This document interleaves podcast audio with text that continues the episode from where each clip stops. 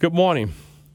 Today we have with us Mike Burke, Superintendent of Palm Beach County School District. Mike, welcome to our Sunday morning talk show. Thank you. Happy to be here, Mr. Franklin. Good. Mike, you've been in this position now for, I think, your third year now?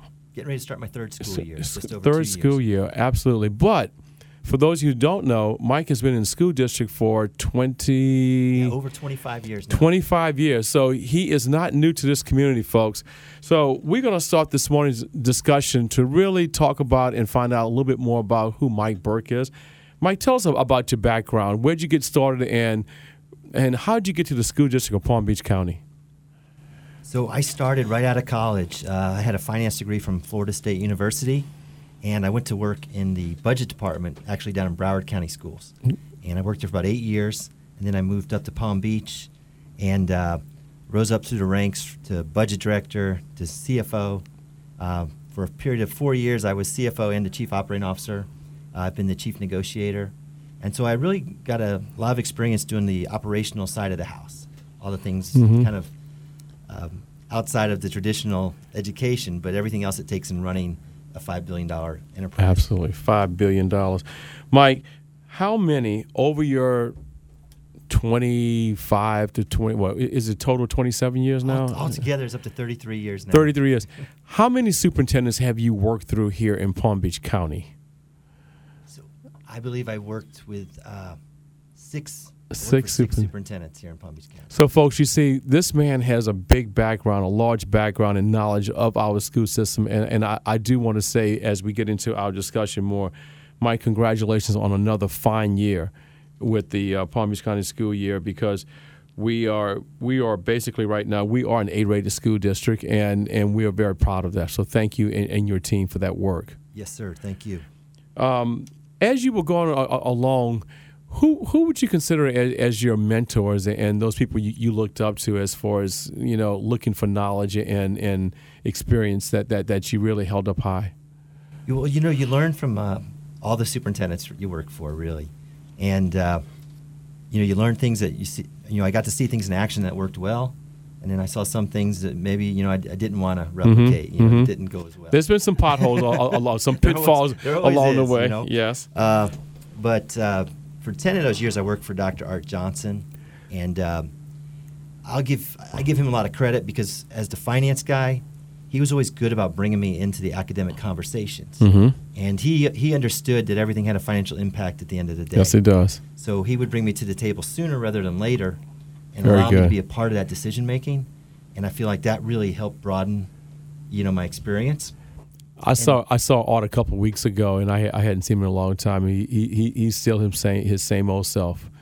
Yeah, I don't think he's going to change. No, no, no, not not not at Um, all. he currently represents our, our principals and assistant principals through their association. Oh, very good. He's still involved to some extent.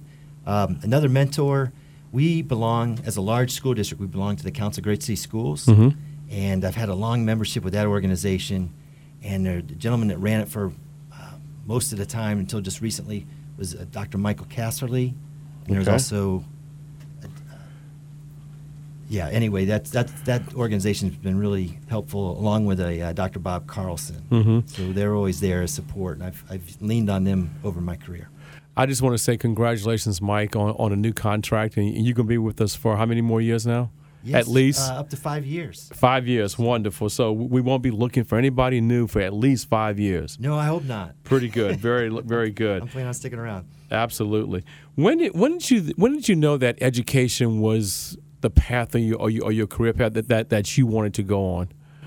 You know, g- going through FSU and as a finance major, when I first started down that path, I was thinking, you know, I'm, I'm heading to Wall Street. I'm going to be a stockbroker, do something Mhm. like that.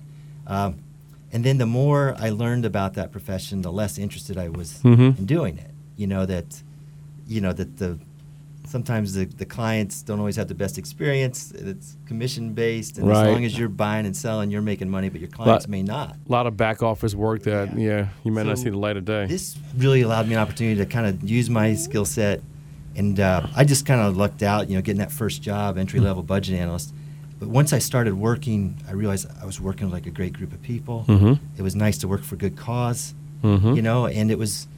It's been a good career to you know to raise my own family, and everything else. So it, it's just really worked out well. But it was no great plan I had as a teenager growing up, and or even you know my early 20s. I just kind of lucked into it, and then just got more passionate about it as I went. It's amazing how how your career and I mean everyone's careers when, when you get into a professional level how you would have never thought that you'd be doing what you're doing 20, 30, 40 years ago as you were trying to say, oh, I want to be this, I want to be a, you know, I want to be an astronaut, I want to do this, I want to do that, and all of a sudden you end up being who you are. School superintendent. Yeah, it's pretty incredible. I'm sure some of my friends in high school would have laughed me out of the room if I Oh, absolutely. Same, same, same here. I, I, had I had no plans to, to be working in a nonprofit arena and, and running an urban league uh, for so many years.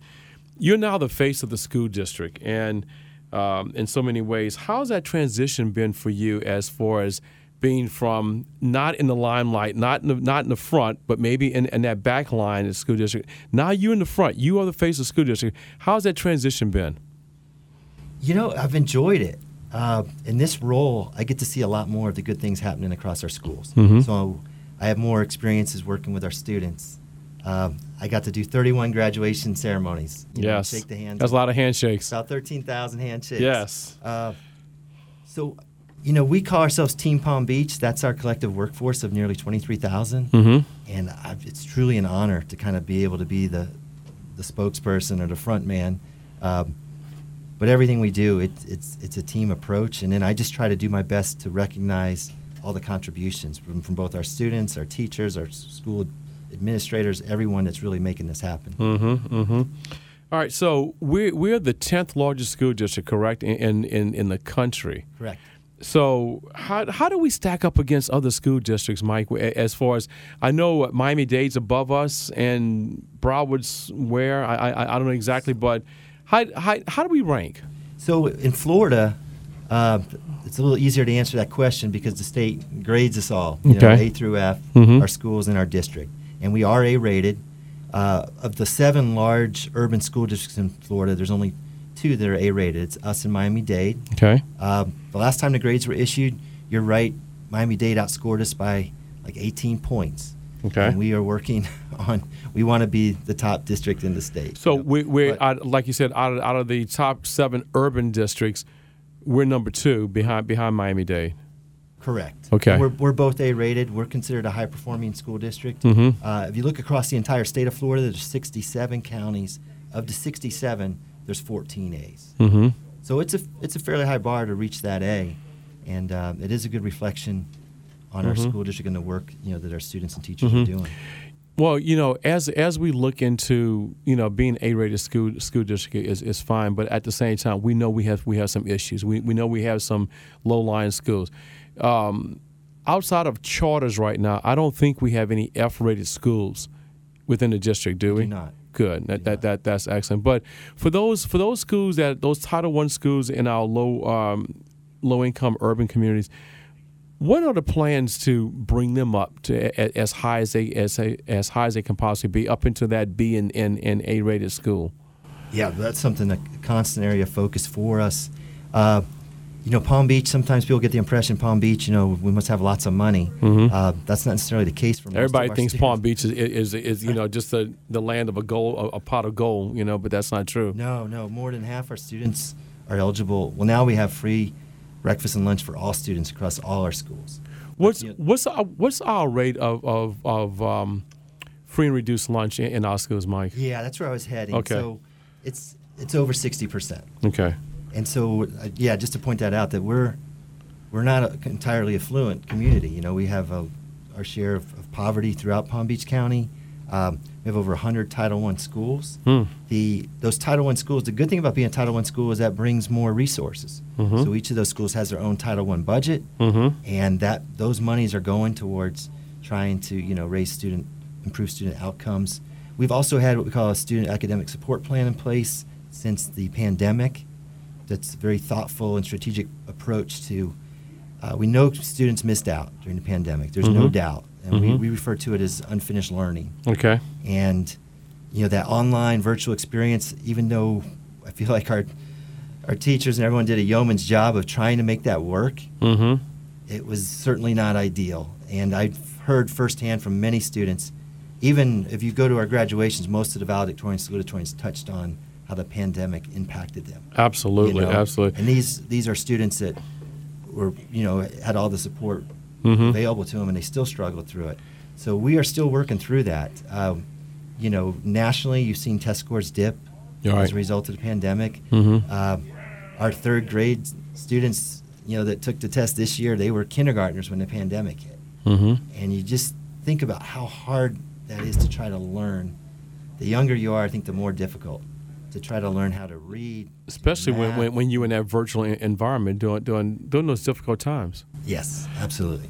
Hold that point about COVID. I, I, I, want, I want to come back to that, but um, I want to say, Mike, how many? Next week we're gonna we're gonna you're gonna open the doors for the new school session for 2023. How many students are, are you expecting? I'm expecting about 164,000 that'll be entering 182 schools, district operated schools. And we've got two Mhm. brand new ones opening up next week. Yeah, I, I, I, I'm looking forward to, to the new high school. Can, can you tell us more about that location and uh, wh- what does that mean? Because when's the last time we opened a new high school? It's been nearly 20 years. 20 years. It's been, it's Wow. been quite a while. Uh, but the new high school is Dr. Joaquin Garcia High School. It's located on uh, like the Western Lake Worth area, area off of Lyons Road. hmm Uh, it's a beautiful new facility, state of the art, built for up to 2,600 students. It's got, uh, you know, some specialty programs, including ROTC and then information technology, which we're taking that a step further, and it's going to have an artificial intelligence component, which will be the first one in Palm Beach County. It sounds like, like a mini uh, community college uh, basically for, for that new campus. I, I also heard what you're putting a turf field in there too. We are. We, yeah, we've done that. It's going to have a, blue turf field Oh, to match wow. their school colors. It's kind of a, uh, that North Carolina blue. Yes, yes. So they're the Bulldogs. Uh, So, I mean, is is the school at capacity yet, or or or, or, or we? No, we're gonna uh, grow into it. We're gonna grow into it. Okay. Yeah, we're opening with just freshmen through juniors. There's no senior class the first year. No senior. Okay. Uh, but that gonna- that's the traditional way of opening a high school Yes. with, with, without a senior high school, yes, without a senior class. because when we change the boundaries to accommodate the new school, we want to let those students that are about to become seniors finish- Spend spend a minute. career where they Oh, okay, started. okay. Uh, but we'll have about 1,500 students on August 10th there on the first day of school. Wonderful. Um, as far as the outlook, is there anything special that that you looking forward to for? I think it was August tenth, of the first day of school. Um, anything that that you, you want to share or, or share with parents? Sure, there's a couple things. First, we've been really uh, thoughtful about how we recruit our new class of kindergartners, uh, the class of 2036. So we've you may have seen some The class of twenty thirty six. That's right. Unbelievable. so, yeah, that's 13 years from now. I'm going to write K- that down. The class of 3026. But we've uh, we've done a lot of marketing around that, and what's really neat, what we've added this year for the first time ever, is we're providing kindergarten readiness kits to the parents for both math and English language arts, and it's got these uh, basic things you'd expect to see, you know, Mhm. letters, numbers, shapes, Right. colors, uh, and then we put out a series of videos on YouTube where they're short, you know, two minute or so videos with a very well trained uh, educator that shows the parents how to use the kits. Know, how to- Wonderful. How, to begin starting to. So how, how, how does a parent get uh, get a get a hold of, of that kit? So all they had to do was register uh, Okay. for kindergarten. Okay. And they automatically get the kits. They get invited to come to their school, get a tour of the campus. We're trying. One of my main focuses is going to be customer service. Mm-hmm, mm-hmm. And so this was a kind of a start down that road of, you know, really trying to improve the customer's experience and as they interact with our school system. We're Mhm. a big, you know, we, we're the biggest, tenth largest in the country, so that comes with some challenges to make sure people feel, Right. you know, that kind so of small how, town feel. how how does a family that maybe just moved here this week, or or a parent that's been thinking about private, public, charter, whatever, how do they get in touch with the school district? So the easiest place we go to our website, palmbeachschools.org, and uh, you can start. You can actually start that registration for a new kindergartner online. You can do it right from your smartphone, and that starts the process rolling. Uh, where then It's not too late for someone to Oh, register no. to get to you come to public register schools. Uh, right. Ideally, we want people to register early, Early. but we will not turn anyone away. Very good. Very good. And again, Mike, what's that contact um, that contact site that they can get in touch with the school district? PalmBeachSchools.org. Very good. So let's go back to COVID because um, you and I spoke about this, and um, and I, I just want to let everybody everyone know. Mike's been a, a board member of the Urban League of Palm Beach County now for several years, and, and we really, really enjoy the partnership and collaboration. So, Mike, thank you for, for, for being no, with us at, at, at the Urban League. But, you know, um, COVID was very different for all of us, and the way we approached it, the way we worked through it, the way we, we handled things. Um, what was the biggest challenge with the school district when, when the pandemic hit? You know, it was just, I think, trying to keep everybody safe. Mm-hmm. Um, we were doing the best we could with the information that was available at the time, you know. Um, so we had to, you know, when lives were at stake, we erred on the side of caution. Mhm. Um, you know, in hindsight, now you look back and you you might second guess some of the things we had to do, but um, I feel like we just, you know, we are trying to look out not just for the the students, but also for our workforce. Um, Safety of the teachers, the safety, of the teachers, students, you know, you know, everybody. the students are often going home to their grandparents, you know, that could Mhm. be more vulnerable mm-hmm. to the virus. So all of that went into consideration. Um, eventually, you know, the state passed a law that kind of uh, did away with like the whole controversy around masks. Right. Once it started with an executive order uh, by the governor where we could, you Mhm. know, with the prohibiting the mask. At that point, we were still felt like we were going through the Delta variant. We were going through all those things. So It was still out there and very strong. Yeah, I so mean, we for, for us not to protect pushed, ourselves you know, we- was, was yeah. an issue. We kept the mask on Mhm. until that law was changed in November. Right. Uh, I will say, having now spoken more with students and everything, the the one thing I think getting students, forcing them kind of back into the schools. Florida was ahead of other parts Mhm. of the country. I think that was a good move Mhm. because it it's just I could resoundingly keep hearing about that time. You know, the year almost for some kids it was two years basically Right. out of school. Well, uh, you talked did a lot about of harm. unfinished learning. I mean, we we're still feeling the effects uh, of of kids that, you know, everybody wasn't. Everybody's not um, made to do the virtual learning. Some kids adapted well. Some kids were left behind. Right, and if you look as as a, as a country, math scores fell about fifteen percent. Mm-hmm. English language arts fell about four or five percent, and it's no one was immune from it. Basically, the whole country, and yeah, it, it kind of makes sense. I think trying to learn math in that environment's Well, you have to teach very tough. right? teaching yourself I mean, Right. and, and, and no interaction or, or limited in, interaction. You know, one of the things that the Urban League was involved with during that during that period was when we um, worked with the school district and, and other foundations to acquire hotspots for our kids that, who were in these areas that we had identified throughout the county that did not have connectivity. They, they didn't have internet uh, availability outside of their phone or something like that, or didn't have uh, the infrastructure. How, looking back on that now, what has the school di- district done to move forward from that from that point in time?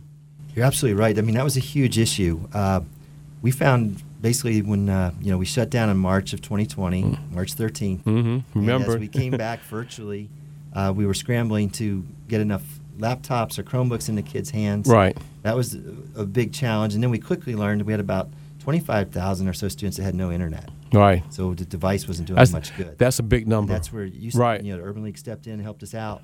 Uh, also, need to give credit to Palm Beach County government, and Yes. Verdenia Baker. yes. Uh, they have helped us with a more like long-term project that it establishes a Wi-Fi mesh network, Mhm. so that there can be free internet And, and, and coverage for, for kids that were out in Belle Glade area, even in Riviera Beach area, and, and some other spots that that we know we had a hole we had holes in. Yes. And so Mhm. that's that project. Our education foundation's been involved as well. Mhm. We've got a lot of different corporate sponsors that have gotten involved. Miami Dolphins helped out. Uh, so that's that's really something that's pretty unique to Palm Beach County. Mhm. I have not seen that done elsewhere across Yes. the country. So it was really the whole community pulling together.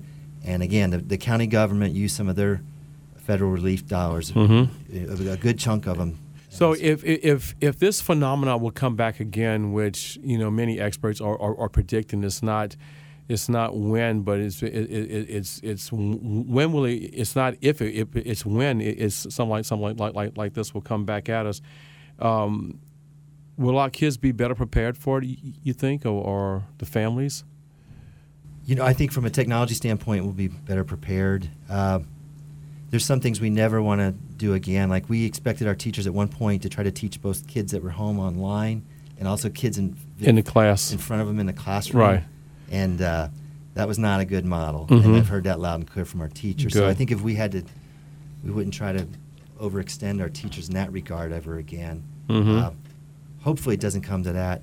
I w- but yeah, I would say this infrastructure, the technology we put in place, would be there. That'd be one less hurdle to overcome. Mm-hmm.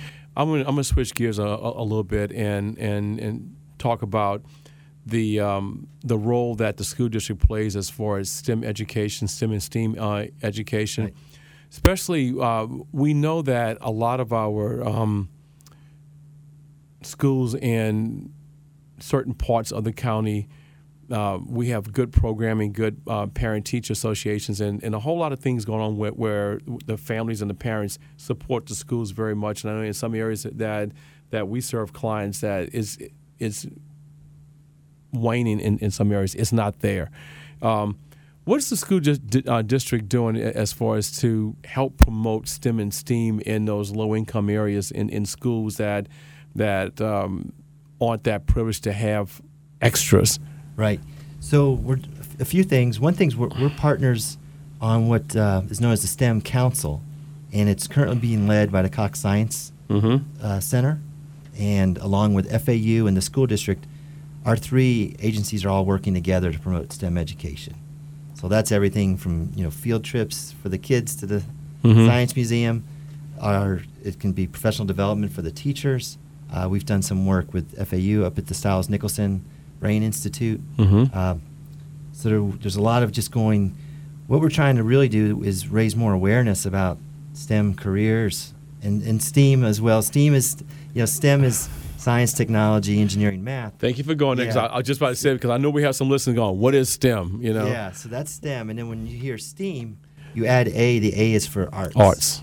Yes. And uh, I think the two complement each other. Mm-hmm. You know, I think there's room for artistry in everything we do. It's also like the creative experiences. I think just creative thinking, just opening your mind up to different things, often will pay dividends when you're mm-hmm. doing more practical applications. Right. Uh, but we're trying to, you know, there's a lot of great jobs in the STEM arena, and trying to, kids really, it's kind of tough, but you, they need to be starting to think about these careers as early as elementary school now. Yes. Because if, if you want to get, we're now we're really deliberate in how we schedule our students, and we've been doing this to make sure that every students have every student has opportunity to robust curriculum, and we start with the end in mind. So mm-hmm. our our deputy superintendent helps me with this work, Mr. Ed Tierney.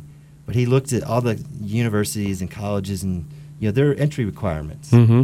And if you expect to get into those top universities, you know what you you really need to be taking algebra by eighth grade. Exactly. I I, I, I want to just add a little bit for it so our listeners can can really understand. What we're talking about, uh, everyone, is that how do we engage our students to expose them, to encourage them to take the science the um, technology classes and, and, and take take those math classes that they might shy away from. Like Mike, like, like like you said, taking algebra one in eighth grade, algebra two, algebra three, taking calculus, taking all those um, all those classes that, that lead up and give you the background so that you can look at that. When, when, when I talk to a lot about our, students in our youth programs, and they said, "Oh, I, I want to be a mechanical engineer. Oh, I, I want to be in aerospace. I'm going to be a bio." bio research and all. And I go, do you, do you love math and science? And they look at me and they go, oh, not really. I go, well, that's not what you, you have to love math and science if you want to be an engineer. Right. Okay. Absolutely. There, there, there's no ifs or, or, or, or, doubts about it. And what we, and what I would like for our, for our parents to do is to really look at encouraging and exposing your kids to STEM classes and STEAM classes. And look, I'm not I'm not worried about them making an A in the class. I want them to be involved in the class and and to have that exposure early on early on and learn from it because the high the higher paying jobs, and this has been for a long span of time, are the technology jobs, and it's going to be that way for a long time in, in, into the future. And if we want our, our kids to excel in those areas, they have to be exposed middle school. You're absolutely right, and I appreciate your help with that. Uh, we've added what we call AMP, which is an accelerated math program in our mm-hmm. elementary schools. Okay. So we're encouraging families to take advantage of that, and uh, really, you want to start getting on that track sixth grade when they go to middle oh, school. Oh, e- oh, take the advanced math classes. Very much so. Uh, Parents, don't don't let your child say, "No, I don't want to take that. It's hard." Look, life is hard. We we we need to expose them and get them engaged because I've seen so many kids, so many kids that are absolutely excelling, excelling in these classes, and um, it's not easy but we cannot we cannot let them take the easy path out. Absolutely. At a young age. Okay. The, the children will rise to the level of yes, they will expectation. Yes, they and will. We've proven it because we've uh, the class of 2023, uh, over 70 percent of them took at least one college level rigorous course, whether it be AP, mm-hmm. AICE, or IB. Mm-hmm. We, we, and we, our pass rates, even though we, are putting more and more kids into more difficult classes, the pass rate has not suffered. Yeah, they're rising to the challenge. Absolutely. Uh, class of 2036. That, that I'm still I'm still put, putting my mind around the start of kindergarten for the class of 2036. I just hope I'm around for 2036. I think I need to start eating healthier. All right, I, I wanted to shift gears. One for, for, for one other question, Mike. As we start this new school year, um, there's a lot of new laws that have come down the path from from Tallahassee. Um, how are you preparing for these for all these new laws? And, and I can't I can't keep up with them. So how, how are you preparing our, our teachers and administrators with all these new laws? It's it's a lot. The the Florida school laws, the the book of all the laws are over 1,400 pages and growing growing daily. It seems. Uh, we are trying, you know, throughout all this, there's been a lot of legislation around everything from books to how we teach to gender identity, sexual orientation. Uh, the first thing I try to do is not to overreact mm-hmm. to the legislation and to really take the time to read the letter of the law. Mm-hmm. Sometimes, you know, people, some of the media coverage and everything around these laws makes them actually more onerous than they, the letter of the law may be. Mm-hmm. Now, it's all a challenge, and we're uh, the school board and myself are all constitutional officers, so we are like bound to abide by the law. Right. But I try to do it in the least disruptive manner, mm-hmm. and uh, we've had some success with that.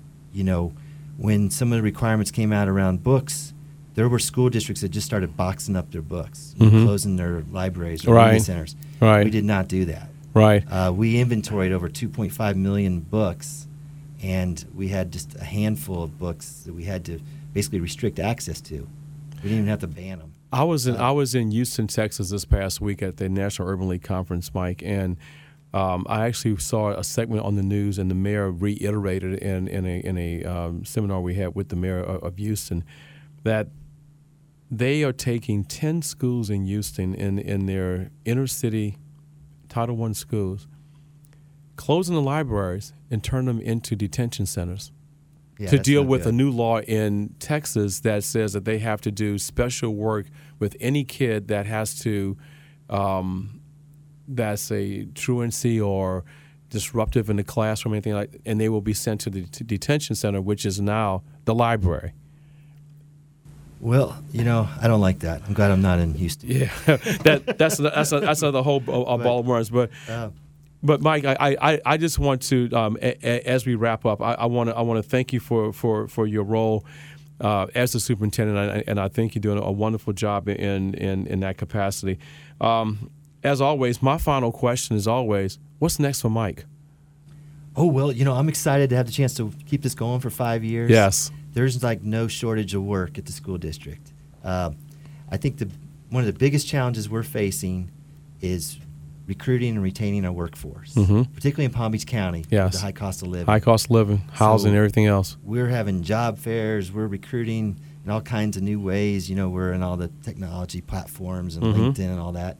Uh, we're having some success, but with you know, anytime I get a chance to speak on a microphone, I always kind of throw it out there.